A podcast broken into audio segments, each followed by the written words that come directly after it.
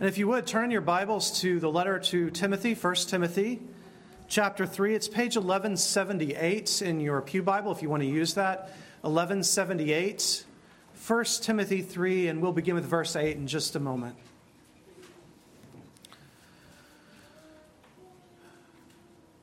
The moment you set up a Christian school or a seminary or a local church or a counseling center, the minute you do that, the minute you set something like that up, or you join one of these that already exists, you have to think and pray about institutional integrity. It's truly unavoidable. Godly, stable leadership will usually mean blessing and longevity for that institution. Poor leadership and poor structure will eventually doom the institution you love and have worked so hard to advance. So then, caring about what, how our church or organization is run is a way of loving our children and our grandchildren. Without institutional faithfulness, these things we have worked so hard to do will simply slip away, leaving our children and grandchildren to begin all over again. I think this is very much in the mind of Paul as he writes the pastoral epistles. These three letters, the pastoral epistles, 1st and 2nd Timothy and Titus, come near the end of his ministry. The gospel has gone forth, churches have been established, but how will the church transition from the apostolic era, the apostolic era when so much was done through miracles and through eyewitness testimony, to a time when the greater need will be for standing fast, holding fast to that foundation. Paul is not downplaying, and I hope I'm not doing this either. Paul is not downplaying the giftedness of all believers. He is not elevating the officers of the church as the only truly gifted ones. Paul writes extensively of the greatness and diversity of gifts in the church. In 1 Corinthians 12, Paul says, quote, Now there are varieties of gifts, but the same Spirit. And there are varieties of diakonia or service, but the same Lord. And there are varieties of activities, but it is the same God who empowers them all in everyone. To each is given the manifestation of the Spirit for the common good. Paul is keenly aware then that all believers share in the gifts of Christ's Spirit. However, Paul's emphasis in these three letters should not be ignored. He's focused on the officers of the church because he's concerned for institutional integrity in the long term. He's concerned for the transition from the apostolic age of growth to the early church age of consolidation. Now, at the heart of that transition, that adjustment, are the two perpetual offices in the church elder and deacon. Some offices, like apostle and prophet, were extraordinary temporary, foundational, as Paul puts it in the book of Ephesians. But the New Testament is clear, and the church has always believed that two offices came down to us for perpetual use the office of deacon and elder. If you're visiting with us or watching online, please know that it is our normal practice to go a little more verse by verse through our text. But one more time today, I want to begin with 1 Timothy 3, but then look at the rest of the scriptures to get a sense of what this office of deacon means in the fullness of God's revelation. In weeks to come, we'll go more slowly through the verses individually. So please stand if you would. Let's read these verses. 1 Timothy 3, beginning in verse 8. Deacons, likewise, must be dignified, not double tongued, not addicted to much wine, not greedy for dishonest gain. They must hold the mystery of the faith with a clear conscience, and let them also be tested first. Then let them serve as deacons if they prove themselves blameless. Their wives likewise must be dignified, not slanderers, but sober minded, faithful in all things. Let deacons each be the husband of one wife, managing their children and their own households well. For those who serve well as deacons gain a good standing for themselves and also great confidence in the faith that is in Christ Jesus. This is God's word. Let's pray now and ask his blessing on it. Father, we do ask now that our hearts would be tuned to your word, that our thoughts would follow after you, and that we would be conformed to your word. We pray that you would strengthen us to hear your word preached and that you would use it for the building up of this church. For we ask it in Jesus' name. Amen. Amen. Please be seated.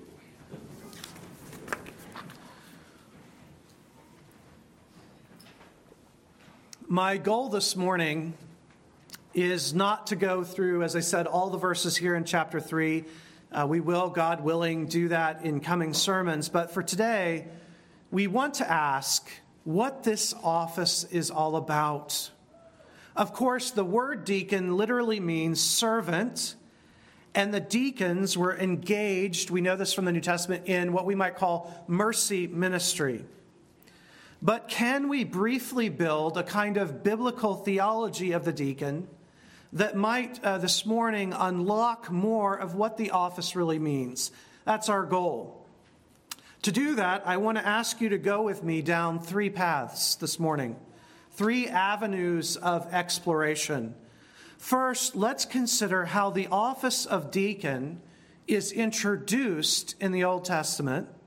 Second, how the office of deacon is perfected in Christ's life and ministry.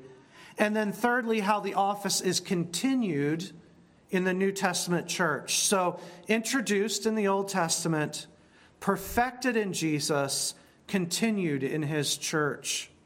So, first of all, the office of deacon is introduced to us really through the Old Testament. We don't have all the specifics there, but the heart of the deacon, the heart of what it means to be a deacon, emerges from the Old Testament. People who have never really read the Old Testament like to say with great confidence that the God of the Old Testament is wrathful, dangerous, and generally lacking in kindness. I probably don't need to say this here, but for your own sake, let me remind you that such statements are as blasphemous as they are pathetically ignorant. The God of the Old Testament, who is the same God of the New Testament, is abounding in compassion. That is his own identifying statement of himself. As you heard from Jeremiah earlier, God had and still has an intense concern for the poor, the needy, and the vulnerable. As Jeremiah and all the prophets make so clear, Israel is sent into exile both for idolatry, that is, false belief, but equally for false living, for abusing the poor, the orphan, the widow, and the refugee. The prophets of Scripture, as covenant prosecutors, constantly bring together these two accusations or charges against the people of Israel. You also heard this morning in our words of confession Ezekiel, the prophet Ezekiel, calling out Sodom for this same sin. And there are dozens of places in the Old Testament we could go to to hear God's deacon heart. But I have chosen Psalm 10. Psalm 10.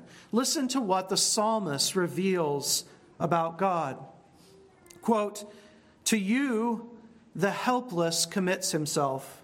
You have been the helper of the fatherless. O Lord, you hear the desire of the afflicted. You will strengthen their heart. You will incline your ear to do justice to the fatherless and the oppressed, so that man who is of the earth may strike terror no more. There are millions of people today who are dealing with poverty, hardship, and oppression who have not sought that out. God revealed himself in the Old Testament as especially near to these people and to their cries. And you can see why, right? Can't you? The poor, the poor do not have access to powerful lawyers, politicians, or the great of society. God is their only refuge, pure and simple. And this, I think, is why God reveals himself as sensitive to their cries. Because when they cry out to him, there's a kind of purity to their plea, isn't there? They have no one else to turn to, and so they come in faith alone to him. And God insists in the Old Testament again and again that he will take up their case. Even if it does not happen in this life, God will avenge these needy people who are looking to him alone for their deliverance and help. In light of this basic teaching, this fundamental reality about God in the Old Testament, God then put in place numerous laws and practices within Israel to aid and defend the vulnerable. For example, every 50 years at the time of Jubilee, the land was supposed to revert back to the original families. So if your family had lost everything, you had sold your land and become a servant instead of a landowner, eventually you would get that back. Now, this practice did not mean total redistribution of wealth. That's not what happened. And we have to be careful about applying that today because Israel had a unique calling and a unique relationship with the Holy Land. However, we shouldn't ignore how this practice powerfully worked against generational poverty. Even if your family fell on terrible times, there would have been a real chance for full recovery built in. To give just one other famous example, remember with me the story of Ruth. Ruth, as a poor widow, would go to Boaz's field and gather wheat free of charge from his field. Jews, righteous Jews, were expected to leave parts of their fields unharvested so that the poor could enter and take what they needed. This is also the background for that moment in Jesus' life where he and his disciples are walking through a field on the Lord's day, and they rightly are allowed to take of the grain in the field to sustain them in the heat of the day. The great Puritan theologian John Owen roots, he roots the office of deacon in these Old Testament teachings and practices. He goes first, though, to the words of Jesus in John 12 8. There, Jesus says, For the poor you will always have with you, but you do not always have me. Some of us, when we first read that verse, maybe we worried a little. Is Jesus expressing a kind of disinterest in the needs of the poor? Well, they're always going to be there. Some might even say ignorantly that Jesus here is channeling the mean old God of the Old Testament. But Owen knows better. The context for Jesus' words is the town of Bethany, Bethany, right outside Jerusalem. It's the time of Jesus' final Passover. Mary, as in Lazarus' sister, has just taken a jar of expensive ointment, more than a year's worth of wages, and she's broken the seal, ripped it apart, and poured the whole thing on Jesus. Judas, one of Jesus' disciples, is incensed by this waste. He says that this expensive item should have been sold and the money given to him to hold on behalf of the poor. Jesus then is defending Mary and reminding the disciples that the poor will always be with them, yes, but that this is a unique moment and that she has done this for his death. But John Owen reminds us of the whole verse Jesus was quoting from. That verse is Deuteronomy chapter 15, verses, verse 11. Here's how it goes For there will never cease to be the poor in the land. Therefore, I command you, you shall open wide your hand to your brother, to the needy and to the poor in your land. Here's Owen's point. The disciples knew this verse. Jesus may have even quoted the whole thing, and we just have the partial quotation here in John's gospel. Jesus is, even as he's describing what Mary did is okay in this situation, he is affirming the relief of poverty as a valid goal. Owen then rightly sees in all this that Jesus and his disciples practiced regular giving to the poor. A few months back, I had the privilege of giving a devotional to our deacons from Jeremiah chapter 22. Speaking of the righteous king, the ideal king, Jeremiah says, quote, He judged the cause of the poor and needy. Then it was well. Is not this to know me? So the office of deacon is really introduced to us in the Old Testament. Israel, as a holy nation, was set up to be diaconal because God is a deacon. Second, this reality introduced in Israel is perfected in God's Son, who is Israel perfected. On the worst night of his life, the night on which he was betrayed, Jesus washed the feet of his disciples, probably right before or after instituting the supper where he gave his body also to them. The, this act of washing the feet is and was stunning. In Judaism at the time, the act of washing feet was considered the lowest activity a person could stoop to. In fact, Jewish law forbade a Jewish man from ever being made to wash another Jew's feet. People have tried ever since then to recapture that moment of humility. The English and French monarchs of the past had an ancient tradition where poor people would be brought before the king or queen and they would try to recreate the washing of the feet in obedience to Christ. The Pope has recently done the same as well. Whether these attempts are good or just for show, I cannot say. But what we can say is that no one can match what Jesus did that night. No matter how many feet a person washes, literally or metaphorically, none of us can give our body for the life of the world. The word deacon can mean a waiter of tables. That night, Jesus became the greatest servant of tables the world has ever or will ever know. And as is so often true today, Jesus did this service, he did this service in the presence of man's pride and arrogance.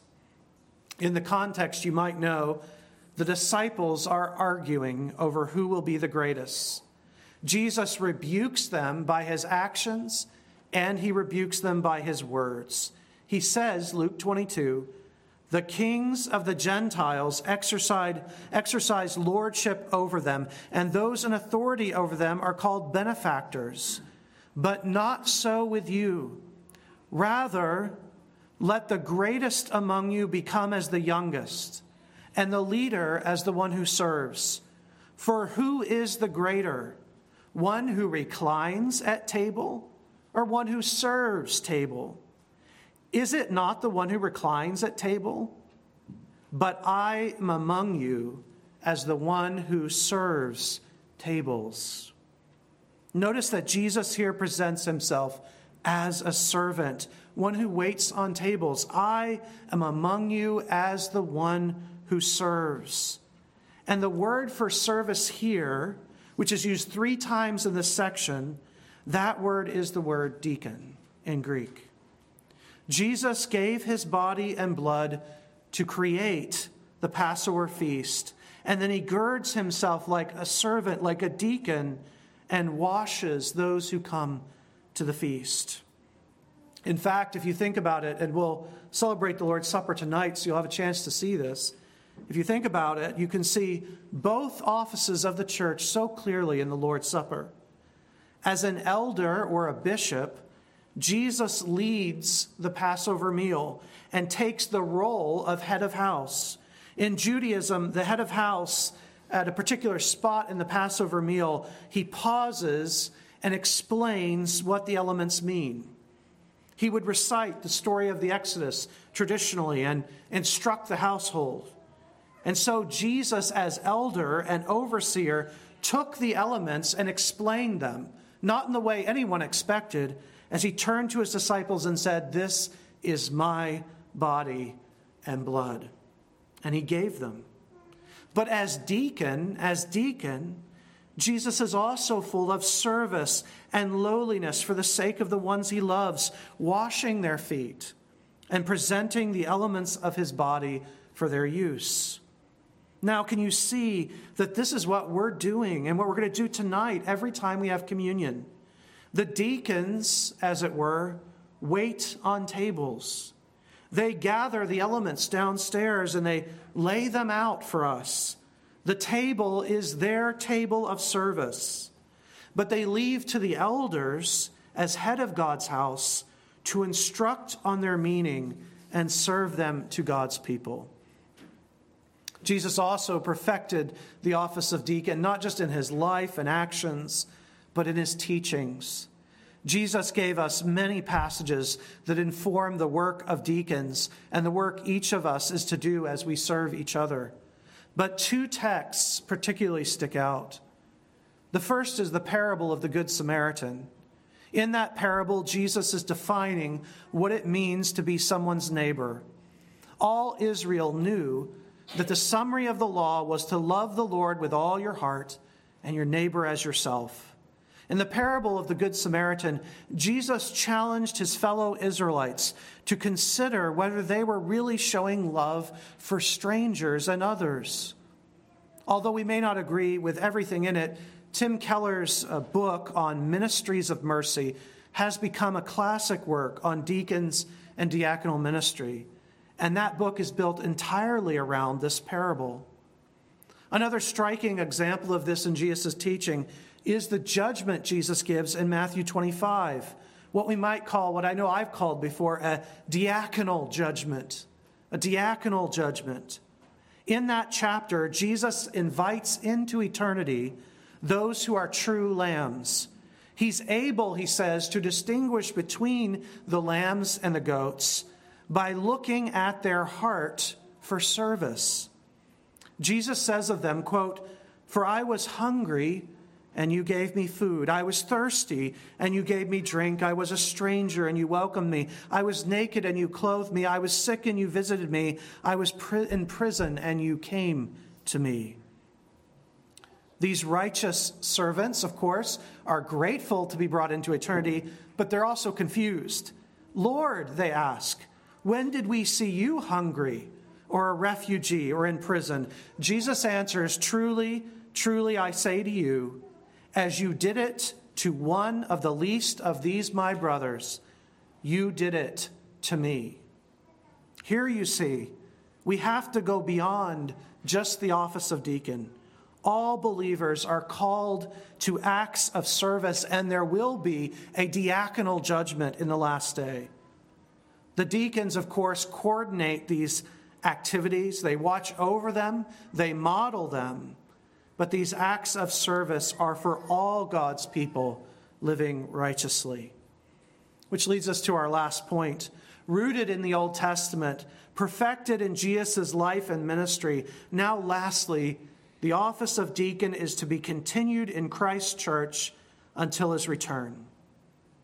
Since Jesus and his disciples carried funds for the poor, made donations, and collected offerings for the poor, how can the church of Jesus stop this important work? Jesus was teaching the 12, wasn't he? Right from the beginning. Jesus was teaching the 12 that generosity and service would mark his followers. But you might remember there was a problem, a big problem. Judas Iscariot was the one who held the bag of money. The Gospels tell us that he loved money and that he would steal from the funds for the poor. I don't know if you've ever thought about this, but could that stealing, that little stealing he was doing all the time, have prepared the way for the moment when Judas betrayed Jesus for 30 pieces of silver? I think it did. And I think it's a powerful reminder to us of how one sin, repeated over and over again in our lives, can lead to something tragic, something much bigger. In any case, right from the start, there was a need to have men to look after the funds, men who would not be greedy and could be trusted. Funds had to be collected safely, quietly, privately, and then they had to be distributed with equal tact and care. Our deacons still do this today as they collect the offering and make sure that it is counted properly. They don't keep a record of which each of what each of you gives, but they do keep a record of the overall gifts. And they do this in pairs or in groups so that there's always multiple witnesses and Dr. Donaldson our treasurer provides a third witness. And this all comes together for us in Acts chapter 6. Although the office of deacon is not specifically mentioned, this clearly is a foundational text for the office. In Acts 6, the church has grown, but so have the needs. The church is taking care of several widows, women living in extreme poverty. However, some of the widows, the Greek speaking ones, were being skipped or being overlooked.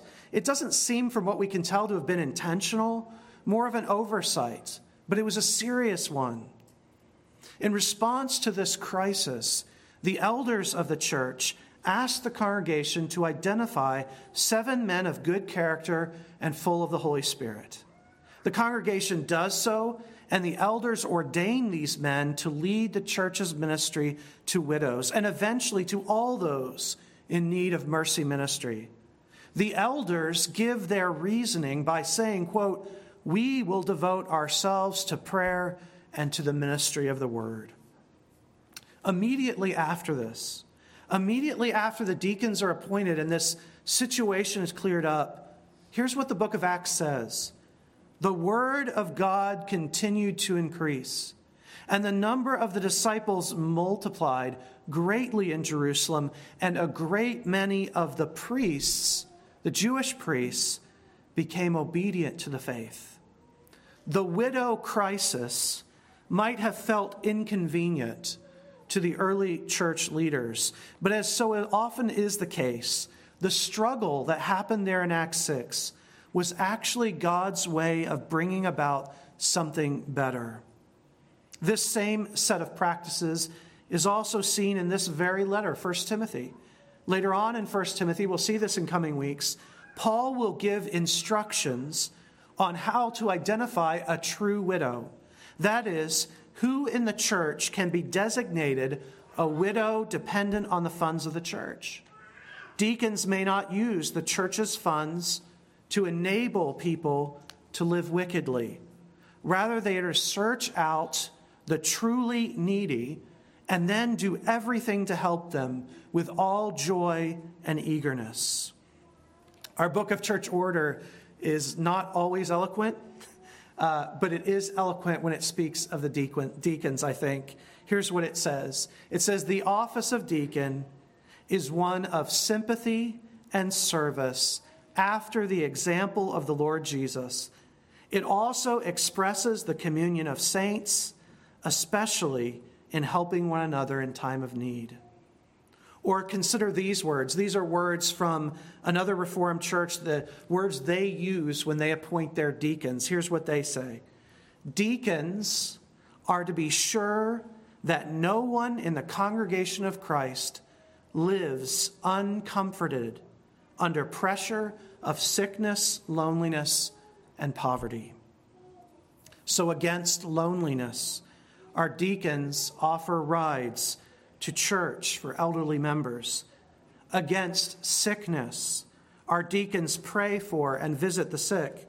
They pay for hospitalization needs or bring comfort in any number of ways. Against poverty, our deacons give non interest loans, help members get rid of bad debt, and pay important bills. They also support retired ministers who are in financial distress and give gifts to other deacons in churches that have greater financial needs. Now, step back with me for a moment.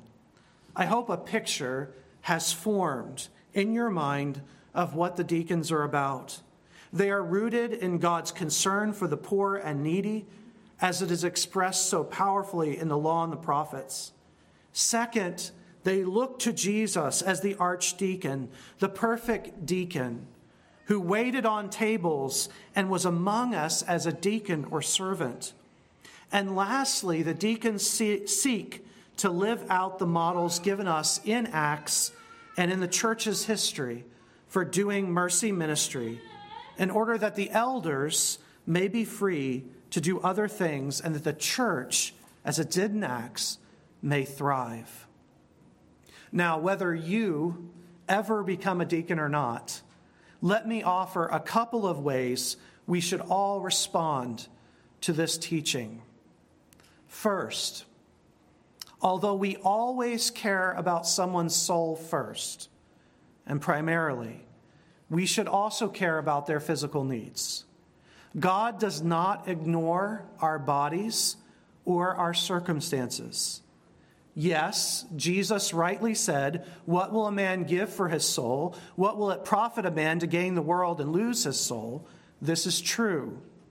But we should never use that to ignore legitimate needs.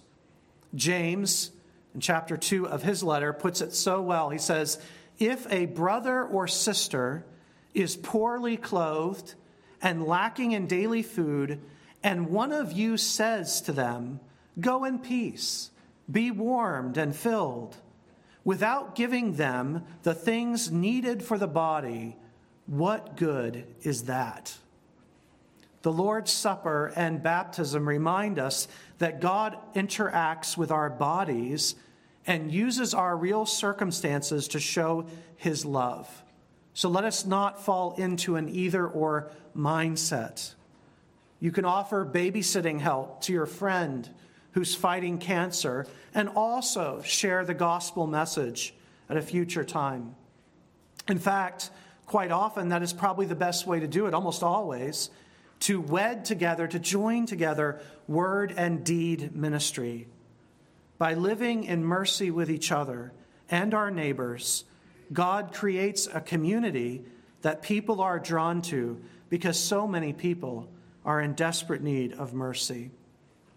Second, we need to altogether avoid the temptation, avoid the temptation to see the office of deacon as a training ground for elders.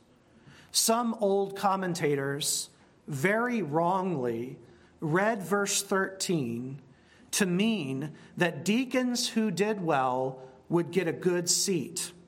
That is, will be promoted to be elders or bishops. Now, there are lots of reasons why we shouldn't think like that. I don't think any of the best commentators today or in the Reformation think that's what's being said in verse 13. It's just not there. But it's revealing that they thought that way, isn't it? We tend to fall into the trap of the Corinthian church. That is, we tend to value some gifts very highly while demeaning other gifts.